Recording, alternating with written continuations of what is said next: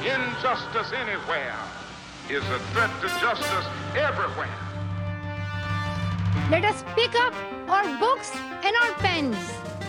They are our most powerful weapons. Welcome to Talking Social Studies. You're listening to episode 44 Spanish Flu versus COVID 19 with Kenneth C. Davis for April 28, 2020. This is the podcast where we talk about social studies and education today. Here you will find conversations about strategies, resources, ideas, and more, all designed to help today's social studies teachers in their work with students. One child, one teacher, and one pen can change the world. And today we are extremely lucky because we have somebody that is an amazing author and somebody who is incredibly relevant uh, right now with his work and that's uh, Kenneth C. Davis. So, Kenneth, if you could start off and tell us a little bit about yourself and about your book that came out a couple years ago, um, More Deadly Than War, and just give us a little bit about who you are and how this topic ended up uh, jumping in for you. Great. Good morning, Chris, and thank you all, Amy, Chris, Chris, everyone, for having me. Um, this is a great pleasure, and I I can see you, Chris. I know everyone can only hear you, and you have a T-shirt that says "History Matters," I believe. And no, um, no subject, I think, right now uh, proves that saying more than the subject we are living through. Um, most people know me as the author, first of Don't Know Much About History, which I am horrified to say came out 30 years ago. Um, it just doesn't seem possible that I wrote that book 30 years ago. But here we are. Don't know much about history. Uh, came out. Nobody had ever heard of me. Nobody. Uh, I mean, it has a catchy title, of course. And uh, if you are of a certain age, you remember Sam Cooke singing. Don't know much about history, but um, the title was uh, all too appropriate 30 years ago because Americans then as now, don't know much about history. And I couldn't understand that because to me, history was always alive, relevant, interesting, fascinating, intriguing, but most of all, significant. And I always felt that history was interesting because it was stories of real people doing real things. It was not a long list of dates and battles and speeches, as many people think it is. So I wanted to approach history with the same joy and uh, and love for the subject that I had going back to my childhood. And I wanted to make it accessible and approachable and conversational. So the book was written in a question and answer format. And I asked questions as basic as Did Christopher Columbus really discover America? Uh, what does the Declaration of Independence declare? Uh, what was Manifest Destiny? But also, uh, questions that are a little bit more cheeky or irreverent. You know, what was so great about the Great Depression and why is there a statue of Benedict Arnold's boot in Saratoga, New York? Um, lo and behold, uh, people weren't uh, disinterested in history. They just wanted the version that was a little more interesting than what they got in high school.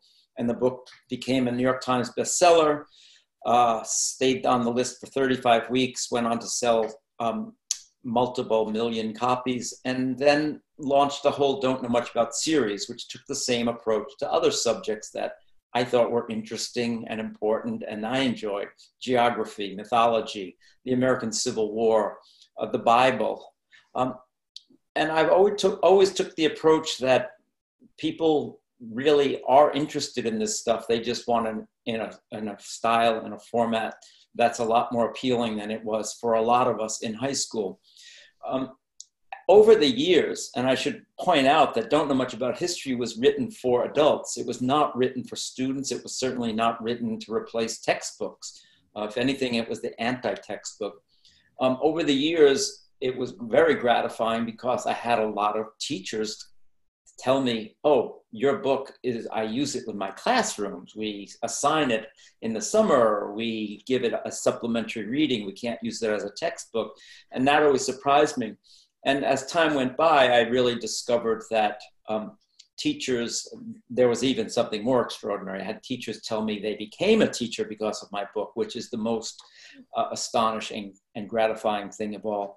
So I've always taken the approach that history is important not only because it tells us who we are and how we got to where we are, but we can absolutely learn from it and learn from the mistakes that were made as well as the successes of the past. And I, again, there's no subject that proves that more than what we are in the midst of right now. The uh, pandemic, the coronavirus, COVID 19, whatever we want to call it, pandemic, that the world and the United States are in the midst of is unprecedented in our lifetime. But if we go back 102 years, we have a really interesting chapter in American history that most people have never heard of, and that was the Spanish influenza pandemic of 1918 1919. It came during World War I, the last year of World War I. And for many people, World War I was in their history books, but the Spanish flu wasn't. So I really wanted to write this story of how these two things came together 102 years ago and what we might learn from them. The book was published two years ago, and a lot of people were interested in this in the subject. But um, obviously, today now, the lessons of 1918 are all the more important to us because we can learn a lot from it. What would you What would you say are some of the the most important like similarities and differences between the pandemic today and the Spanish flu pandemic of 1918? The very good question, and um, what I'd say first is that the 1918 pandemic. Let me give a little overview of it, uh, perhaps even for those who haven't quite caught up to it yet. Um, the spat, what became called the Spanish flu, excuse me, what became known as the Spanish flu began in the spring of 1918. It began largely in the United States on army bases where young men in very large numbers were crowded together into barracks and tents as they were getting ready to go off to World War I. Of course, it wasn't called World War I at the time. Uh, the United States had entered the war in April of 1917. We had no army, really no navy to speak of. took almost a year to mobilize the country to be able to, re- to be ready to send troops to Europe to take part in the fighting there, which of course had begun in August 1914. The United States had stayed neutral in that war for uh, the best part of three years. So all of a sudden, you had tens of thousands of soldiers crowded into camps set, up all over the, the United States. And this is where the first reports of what became known as the Spanish flu appeared. Those young soldiers got onto trains, again, crowded into very cramped conditions, then got onto ships, transports that took them to Europe by the tens of thousands. So you had 10, 11,000 soldiers crowded onto a boat about 1 million young soldiers, American soldiers, landed in France by May of 1918. And what was a localized epidemic soon became a global pandemic. In about a year's time, 675,000 Americans died of influenza and its complications. That's an extraordinary number by any measure. Uh, it's about the same number of people who have died from HIV and AIDS over 30 years, to give it some perspective. It's also more than all of the soldiers who died in World War I, World War II, Korea, and Vietnam combined. So we're talking about an extraordinary number of people dying, again, in about a year's time in the United States. The worldwide toll is estimated at a low of 50 million I've seen numbers that go as high as 100 million. So this was an extraordinary thing, and it was influenza. We are talking about a virus today, although influenza is a virus, coronavirus is a virus. They are different kinds of viruses. Um, one other point of importance they didn't understand what a virus was in 1918. They'd seen bacteria, they knew what bacteria were, they had uh, uh, certain uh, ways of treating bacterial diseases. They had figured out that mosquitoes caused yellow fever and had eradicated yellow fever in places like Cuba and Panama, where they built the Panama Canal. But they didn't understand what a virus was yet. They couldn't see it because they didn't have microscopes powerful enough. So this sudden onslaught of this disease, which was very violent, very contagious, and killed in large numbers, and especially killed healthy young men and women in large numbers, really transformed the, the country's approach to, uh, to medicine in many ways. But it was also a tremendous amount of fear. People didn't know what was going on. And because we were going through a war at the same time we were going through a pandemic, the federal government was really focused on winning the war. Everything was about winning the uh, war against Germany in 1917 and 1918. So there was no real federal response to the Spanish flu. Just quickly go into the name there because a lot of people wonder about that. It did not start in Spain, obviously.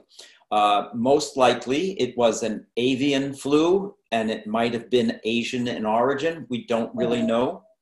The first reports are in Kansas, but there were earlier reports in places uh, of a, an outbreak of flu in San Quentin Prison in California, a Detroit uh, auto plant, the Ford uh, plant in, in Detroit. So, because there was no CDC or National Institute of Health in 1918, there was no requirement to report an outbreak of flu. That was one of the things that the flu epidemic created that time. So it's a very different government. It's a very different America in 1918, and that has to factor in how, how we um, think about this. But as I said, it soon swept the world. Now, the name comes from the fact that Spain was a neutral country during the war, which they called the Great War. Uh, Spain did not have uh, any uh, troops, obviously fighting, neutral. They stayed out of the war, non combatant. Um, so, one of the things that meant was that they weren't censoring their newspapers to the degree that papers in the United States or Great Britain or France or Germany were. So, the first published account of an epidemic outbreak in Spain, in Europe, comes from Madrid, where they report the streetcars are, are shut down. The king is eventually sick, the king of Spain. The press in uh, England, the Reuters news service, picks this up, and that's how it became known as the Spanish flu. The Spanish, by the way, called it the Naples soldier. The Germans called it the Russian pest. The Russians called it the Chinese fever. So, uh, you know, these names always get uh, thrown around um, most people did call it in English eventually the Spanish flu or the Spanish grippe. Uh, grippe was another word for the flu in those days. So the, there was sweeping, it was mysterious. There was very little that uh, they had at the time in the way of treatment or medication to, uh, to solve it. And the death toll was extraordinary. People talked about bodies piling up and being stacked like cordwood in hospitals, on army bases. So the level of death was quite extraordinary. I mean, we've seen pictures recently of mass being uh, a mass grave being dug in New York City, for instance. This was commonplace in places like Philadelphia. Um, and also, of course, there's tremendous death and dislocation and disease and panic in the United States is going on while we're in the midst of the biggest offensive of World War II, which happens between September and uh, November of 1918. So that's why you cannot separate the flu story of 1918 from the war story of 1918. So there are a lot of differences, but there are considerable similarities just in the way people react and in the way the, the disease was fought at that time. Um, certainly, there was no vaccine. Vaccines wouldn't come along until the 1940s. There was no uh, treatment other than aspirin. Um, aspirin is interesting because it was made by Bayer. Bayer was a German company.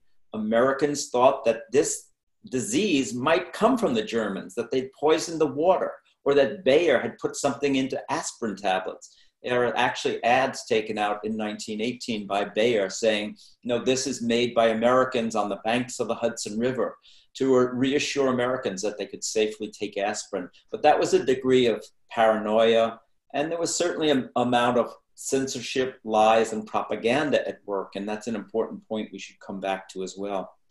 so a lot of a lot of differences between the world of 1918 and the world today, but a lot of similarities in the way people responded to this disease.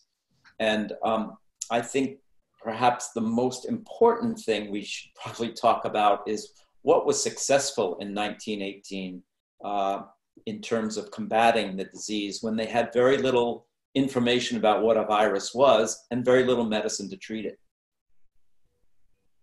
So you mentioned the censorship um, and and the propaganda in 1918, and oftentimes, you know, in our history classes and even as teachers, we talk about how um, you know information today is so so readily accessible and not i guess filtered like it would have been in 1918 so how how do we look at at night you know the spanish flu and how they attempted to clear up information and how might we better approach that today. I mean we see gosh i mean we see people in in political positions sharing misinformation. We see a lot of xenophobia. Um, and even trusted news sources seem to be sharing some some pretty crazy stuff. You're absolutely right. And that's a really important point and one of the most important lessons of this history as far as i'm concerned. Lies censorship propaganda outright propaganda certainly made the situation worse in 1918 and we've seen that that's very true today certainly we now know and recognize widely that the chinese government first of all, was not forthcoming about the information they had. So that was censorship propaganda to a degree. There was even, they were floating that this was something that somehow came from an American laboratory. So those kind of things happened in 1918. I mentioned the fear that the Germans had done this, and this was published in the newspapers that um, uh, German U-boats, submarines had uh, landed spies who poisoned the water supply. That was pu- public information, published information. Um, the, prop, the, the censorship and the lies part of it is that people understood that something, people in the medical community, people in official capacities understood that something bigger than the usual flu was going on, but they kept saying, it's just the flu it's just the grippe. It will go away. It's in the military, but it won't come into the uh, into the civilian population. Those were outright outright lies, and we know already that we um, the the whole history of this current pandemic uh, is yet to be written. We're getting a lot of information in, in fits and spurts sometimes, but we know that a lot more was known early on than was given to the American public and the idea that we don't panic people that was true in 1918 and it's uh, and it's true today one of the best cases i can give you historically and it relates to several of the lessons of, of 1918 is that the flu had come in march as i mentioned it was a, uh, a springtime very much like right now the pandemic was march april may slacked off in summertime. People thought then, well, this is this flu season is over, this will go away. The Spanish flu came back in September to the United States, and it came back more deadly, more virulent, more violent than it had in the first wave. And that's an important lesson as well. We don't know if this coronavirus is coming back in September. No one can say that with certainty yet. So that's one lesson of 1918 we should keep in mind. But it came back really aggressively and, and hit first in Boston among sailors, moved into the army bases near Boston, then moved into the civilian population. Some of those sailors got on boats that went to Philadelphia. Philadelphia had its first cases early in September of 1918, and the health department knew that it was in the army bases, the naval station, the boatyard where they were building ships and planes for the Navy. And they were getting ready to have a big parade in Philadelphia, September 28th, 1918. The health department, the commissioner, was told, do not allow this parade to go on. But he decided to allow it. He had tremendous pressure being applied to him by the political leadership of Philadelphia because the parade was designed to sell war bonds. During World War I, Americans were really expected to buy what were known as Liberty loans, war bonds to pay for the war effort. This wasn't just a casual thing. This was a full scale marketing campaign, propaganda campaign, where your loyalty was called into question if you did not take part in this Liberty Loan campaign. So Philadelphia is going to have this big parade, and John Philip Sousa, the March King, is actually going to lead the band at the parade, and they're going to have soldiers and airplanes, which are brand new, of course, um, fighting airplanes flying overhead.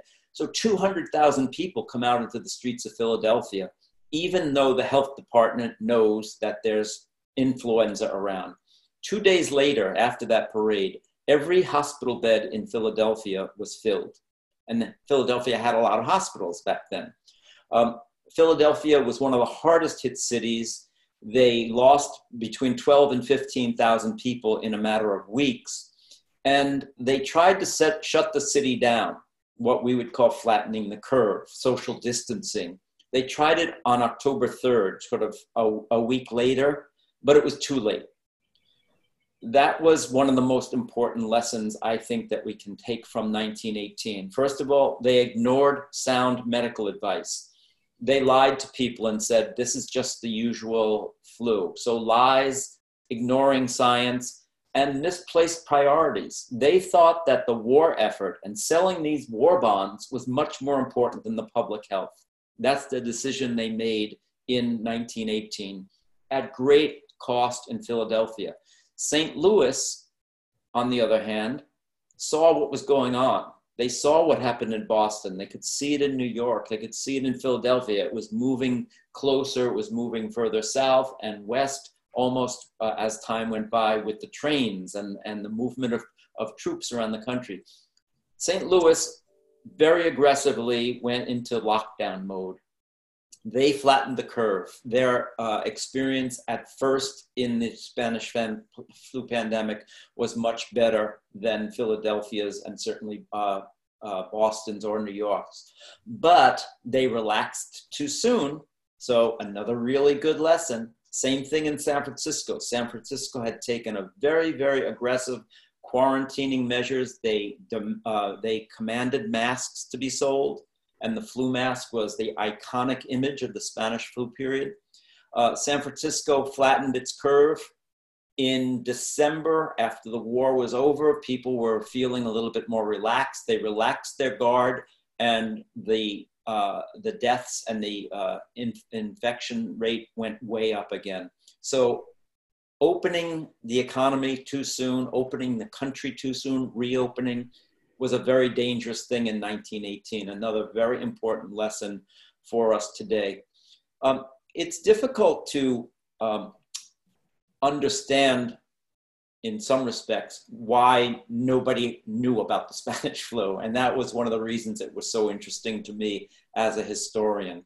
I had heard of it, I'd never really heard of it in connection to the war uh, as, as much as I did as I started to do the research when the 100th anniversary of the flu and the end of World War I were coming up, and I wanted to publish More Deadly Than War. Um, I was struck time and time again by how many people who did write about it historically talked about the fact that it was wiped out of the records, it was wiped out of the school books. People didn't want to talk about it. And the general impression is that it was so terrible and the death was so horrible in the United States when, when pinned together with the deaths from World War One, that people just didn't want to talk about it. They wanted to forget about it. They wanted to push it out of public memory.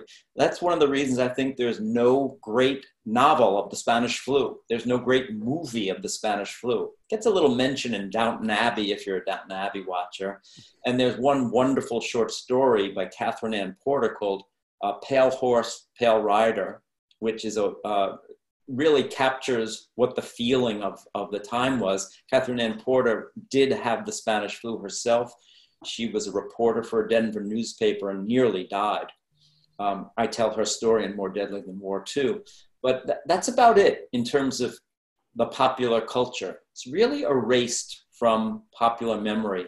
And so it's a perfect example of how we do hide history sometimes in school books. But um, it's also, as I mentioned when we started the conversation, a perfect example of why we really should know and understand history because there are clearly so many lessons to be taken from 19, what happened in 1918. I think I think so much of what you just said there is so relevant to today. Like we're recording this on April 28th, and yesterday Georgia was opening up their movie theaters, their golf courses, their restaurants, and it's it's all that economic pressure, like you said, with um, the parades, and that you know there was pressure politically for them to have those parades and things like that. And just, I mean, I don't think there's actually an answer to it, but like, why is it as a country we have such a hard time with a national approach to actually solving this? Like, if the doctors and scientists are all telling us in 1918, this is what we need to do if we want to eradicate this, and if scientists and doctors are telling us today, this is what we need to do to, to stop this, why can't we just listen? And I don't think there's necessarily even an answer to it, but. Uh, that's a really good and really important question, and I wish I had a, a safe and non-partisan answer to it. but in part, I have to be honest here and say, you know, this book was published, More Deadly Than War was published two years ago, and obviously, in writing the book, I, I asked that question, you know, can this happen again? And the answer two years ago was certainly yes. And if you go back farther in recent history, you have other cases where people have been talking and worrying about the next big pandemic for a long time. This is not a, uh, something that caught anyone by surprise. And that is one of the big lies of right now the notion that no one could have expected this, no one could have predicted this, is simply not true. And we have to say that. We have had an epidemic, uh, an uh, epidemic information society, uh, group in the CDC for a very long time. They're very smart people. Uh, I remember reading the head of the CDC talking about the Spanish flu a couple of years ago, and he said the idea of another pandemic was what kept him awake at night. So no one should have been unprepared for this, but it's again then the case of two things that I've mentioned already ignoring sound science and misplaced priorities. So if your priorities are cutting the budget uh, because you don't think that science is really all that important or that it should be left to uh, private industry to do these things. You are knocking down some of the guardrails that have been built in 100 years since 1918. Um, I know that WHO, the World Health Organization, is somewhat controversial right now. Nonetheless, they have done an extraordinary job for the most part over many decades of improving health around the world, improving vaccination rates. Bill Gates's work in vaccinations has been extraordinary, and Bill Gates talked about pandemics 10 years ago, maybe longer. So, again, this is not something that should have caught anyone by surprise. And indeed, we did have a pandemic response team that was related to the National Security Council that was established after the Ebola crisis uh, under the Obama administration. And we know that that office was disbanded as part of the National Security Council. Just today, you're, you're saying, the, giving the date, April 28th, I am reading today about the level of intelligence that was given to the White House in January and early February about this, uh, this pandemic and the high levels of warning. So um, you have to ask why that could be. And again, it sometimes comes down to those misplaced priorities that you want to create create uh, you don't want people to panic. You don't want the economy to go downhill. You don't want the stock market to fall apart as it as it did. And so those became the priorities as opposed to protecting the public health. And that happened uh, both at the federal and state level in some cases. So i think that this is a, a going to be a real moment of serious reflection once we get through this even though we're reflecting on it while we're in the midst of it as to you know what our priorities really should be in terms of public health I hope that some of these governors who are making these decisions to open up their economy uh, in some way uh, are relying somehow on some good science. I'm not completely confident that they are. You know, there's a famous play, uh, An Enemy of the People by uh, Ibsen.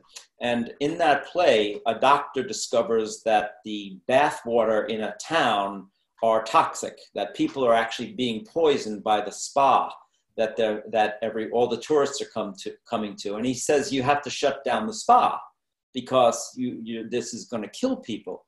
And his actually his brother is the mayor of the town and his brother says are you kidding if we uh, shut them down it will cost a lot and then nobody will ever come back so that was the moment at which the economy trumped the public health. The public economy trumped the public health. And so that's always, uh, that's been a, a, conversation we've had for a long time. And I think we're having it right now. And I would probably be one to argue for the public health over uh, economy. You know, we can, we'll, we'll eventually have jobs and make money again and things will be open and we will be able to do things, but you cannot replace human life once it's gone. So that's why I would take the the argument of 1918 that we should have spent much more time figuring out public health and a little less on the war effort than the other way around. One of the things I didn't mention, in fact, relating again to the war effort, is that President Wilson and uh, General Pershing, who was in charge of the, uh, the army in, in Europe at the time, were told to stop bringing soldiers across the ocean, that those soldiers getting on those ships was continuing to spread the disease. They chose the priority of continuing to ship men across the ocean to fight the Germans, especially in the last few months of the war.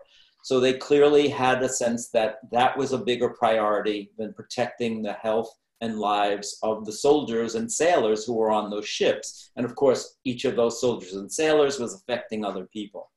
So those are the, the questions that we should really ask ourselves today that they, they came down on the side of the war in 1918 at enormous cost to public health.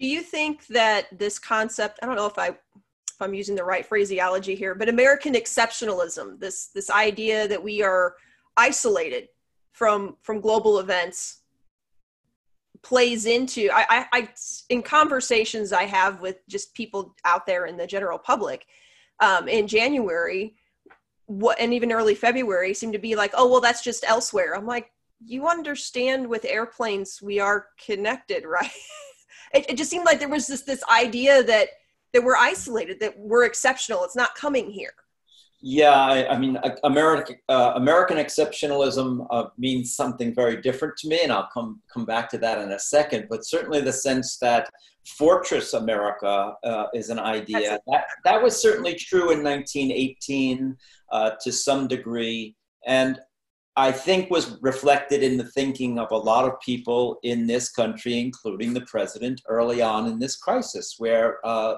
you know the president basically said at the end of January, "It's one guy in China, and it's not coming here. And if we keep those people from getting off the cruise ship, uh, we don't want our numbers to double." That those are the you know the statements that were made. So you know, a virus is no respecter of borders, walls, and passports the Spanish flu pandemic became a pandemic because the world was globalized by a war, a world war. So tr- millions of people were moving across borders, millions of people were on ships. Ships were going from uh, Europe to every port in the world to get supplies, to get resources. Every time one of those ships landed in one of those deep water ports uh, in Africa, in Russia, in India. The crews were infected. The dock workers came on to unload the ships, and wham, the virus exploded. It had nothing to do with, it was no respecter of, of race or nationality uh, and economic status to some degree. So the notion that, uh, that uh, we can uh, shut down the borders and keep out a virus is the first bit of very, very unscientific thinking. Um, these are, we now know, for instance, that in New York, uh, the, the cases have already been gene mapped, and the earliest cases came from Europeans, not from uh, Asians. So even the very uh, notions that we're thinking of, the what became accepted common wisdom at the at the beginning of this crisis, has already proven to be uh, mistaken. So no, viruses and parasites, uh, diseases from uh, any microscopic organism uh, they're no respecter of borders, nationalities, passports, race, creed.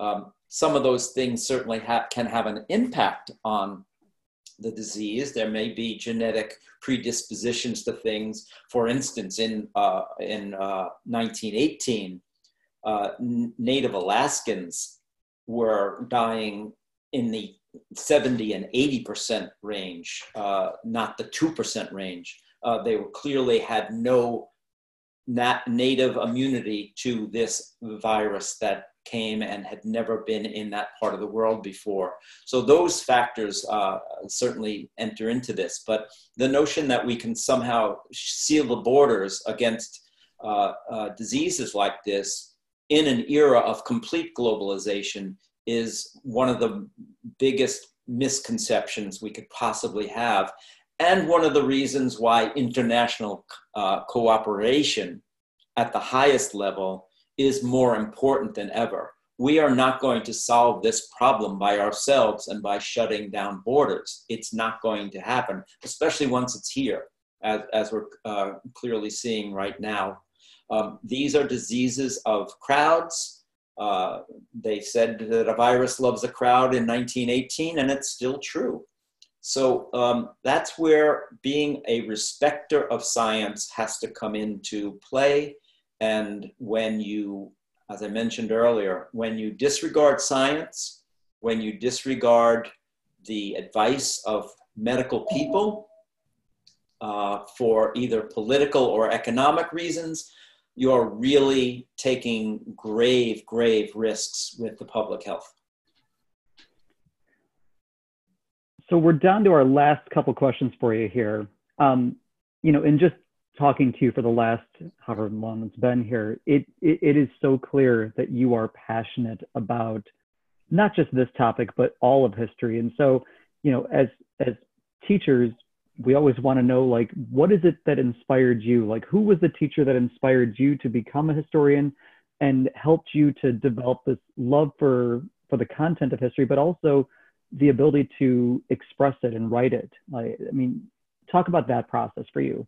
Great, thank you. Um, the truth is that I, I really believe that I became a, a historian and a lover of history when I was about five years old because uh, my father's idea of summer vacation was to throw us in the back of the car with some army surplus tents and sleeping bags and they truly were army surplus i'm talking about you know, late 1950s.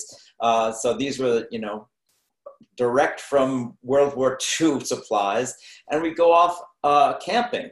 And we went to places like Gettysburg and Valley Forge and Fort Ticonderoga in upstate New York. I remember being five years old and going to Gettys uh, to Fort Ticonderoga. I remember standing in the field at Gettysburg when I was nine and knowing that something extraordinary had happened here. So to me, history was a matter of not of just dates and battles and speeches. History was something that happened in real places to real people, and you could smell it, you could taste it, you could feel it. I was a nine-year-old at Gettysburg. I did not understand, you know, all the reasons for the war, obviously, but I did know that something extraordinary had happened in that place. And as I eventually turned to writing, I always wanted to have that sense, and I always loved to read history. I loved to read biography. I was interested in in, in real stories.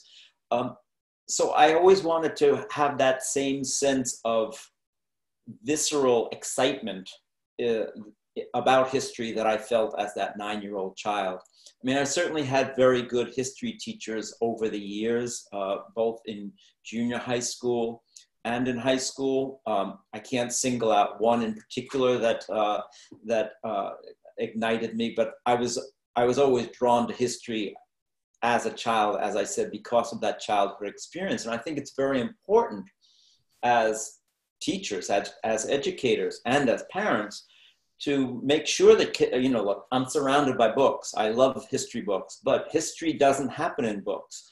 And so that sense of, you know, the field trip approach to history is a very important idea to me. And I love to tell teachers, you know, whenever possible, get your kids out of the classroom when I was writing one of my earlier books, In the Shadow of Liberty, the story of five people who were enslaved by four of our most famous presidents, um, going to Mount Vernon, Montpelier, Monticello, the Hermitage, the homes of these presidents, and seeing the places where enslaved people lived and worked, and seeing the fact that they lived and worked next to each other certainly informed my feeling for that book and what I wanted, uh, uh, I guess the passion I had for that. But that also comes out of, you know, asking a question. And, and this goes back to being a curious person. And I think that's part of the historical method as well, being curious. How do people who write the words, all men are created equal, and then fight and risk everything to defend those ideals how do they go back to a plantation utterly dependent upon enslaved labor? That's the great contradiction in American history. Uh, the idea that we were conceived in liberty but born in shackles. It's animated so much of my work for 30 years. I think it's one of the most important questions that we as a nation must confront, and we haven't done a good job of it. Um, so it, it always comes back to me for uh, to the idea of your T-shirt. History matters this stuff is really interesting. These people are really interesting. There are interesting stories, but it really informs who we are and where we are as a country and how we can get better. Um, and, and so that's sort of um, been my animating spirit. And in the past few years, I redirected my writing towards young adults because um, I can glibly say I gave up on the the old adults because they didn't seem to really want to learn anything. Um, but uh, and I, I say that glibly, but um, but I really enjoyed uh, the experience of coming into classrooms via Skype very often. I did uh, I've done hundreds of classroom visits, and I was really struck by the curiosity, the excitement, the interest among young people for interest uh, for the history I was talking about and I could clearly see that they had the same feeling I did that this is a lot more interesting if you tell really good stories about real people and not just reduce it to, you know, proclamations and constitutional amendments. Those things are obviously important, but if we start with the human side of the story first and pull people in with real stories of real people, that will get more kids excited about history, I think. So go ahead, Christine. Yeah. Oh, I was just saying amen. But we're all nodding. Nobody can see that, but we're all nodding, like, yes. yes. Much I nodding know, going I, I, know I'm preaching to the choir a little bit here. And I have that, you know, that same experience when I go, you know, I speak to a lot of uh, social studies conferences, with either NCSS nationally, a lot of the regional and, and state conferences, and I love to work with teachers I've spent a lot of time in the past few years um, doing more classroom visits because I want to try and support teachers in their effort to make this. Uh, and I, I know that social studies teachers are up against a big set of problems. And uh, Chris and I uh, discussed this a while ago, and, and I've written about it for social education, for instance. I know that the standardized testing is an issue. I know that the idea that social studies is on the back burner is an issue. Uh, we've never been very good at teaching history in this country. This is not a recent problem. As I mentioned, 30 years ago it was being talked about, but you can go back much further than that.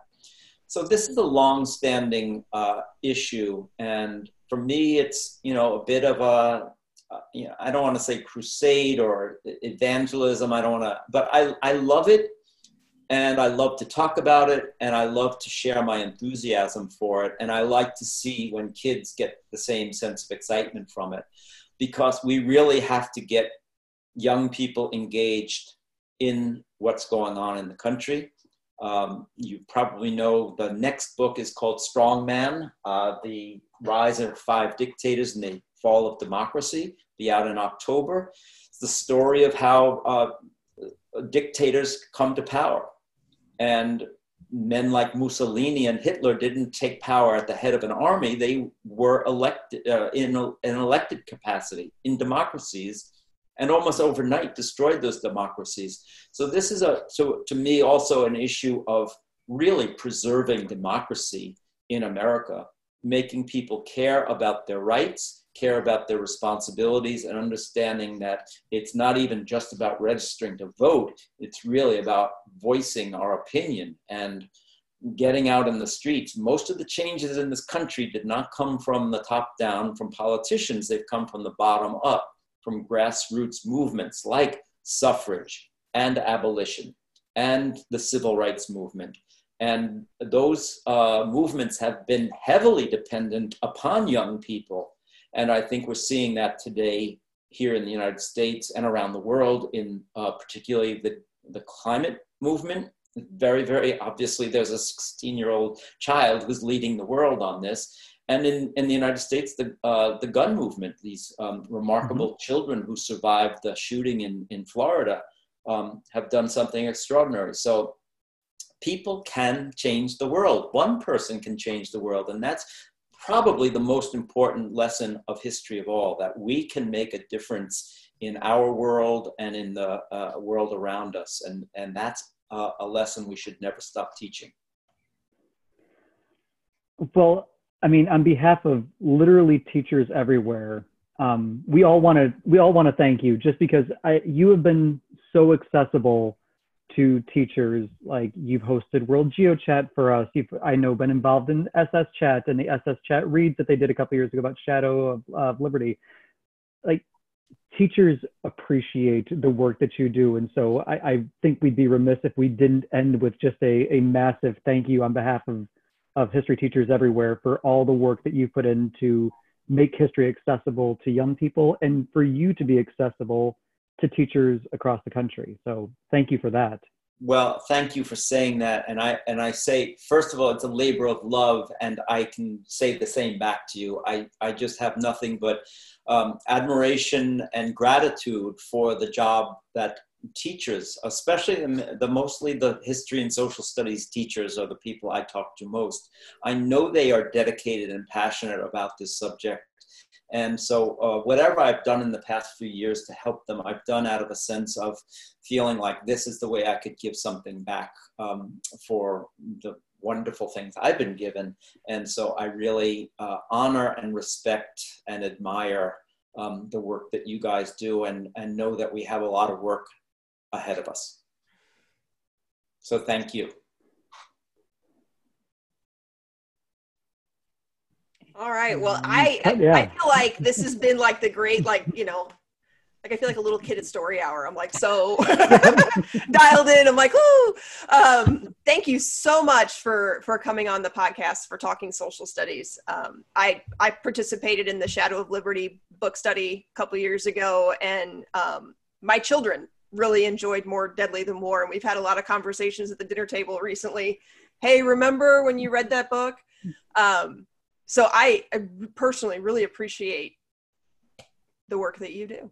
That's a, a, thank you. And that's an interesting point because when I, especially, I think mostly when I wrote In the Shadow of Liberty, I was thinking, yeah, this is a book that's aimed at, I have to say, and I, I, am not saying this uh, in a mercenary way. I've always believed that I write books for young adults that are not really that different than books I write for adults. Mm-hmm. Um, they're shorter, there's more pictures, and the type is a little bit bigger, and a lot of adults actually appreciate those things.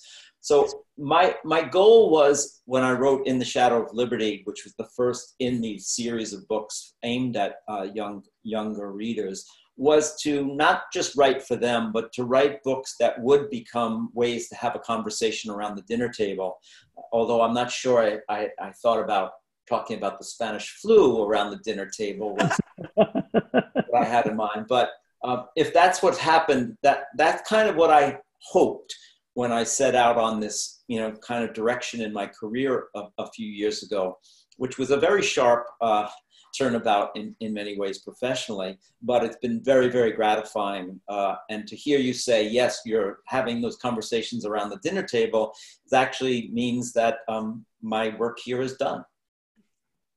not done. Not done. Nope. We're not done Keep doing it. Keep doing it. Thank you very well. You know, there's another book coming October, so By October, I've got it marked up my calendar. I don't know. we'll About have to- maybe we can have a chat about that one. That would be oh, fabulous. That'd be fantastic. Yep, we're going to hold you to that. Yep. Be careful what you offer. Throw me in the briar patch. awesome. Well, thank you all for listening, and we will be back in the near future with another episode, the subject of which will be determined.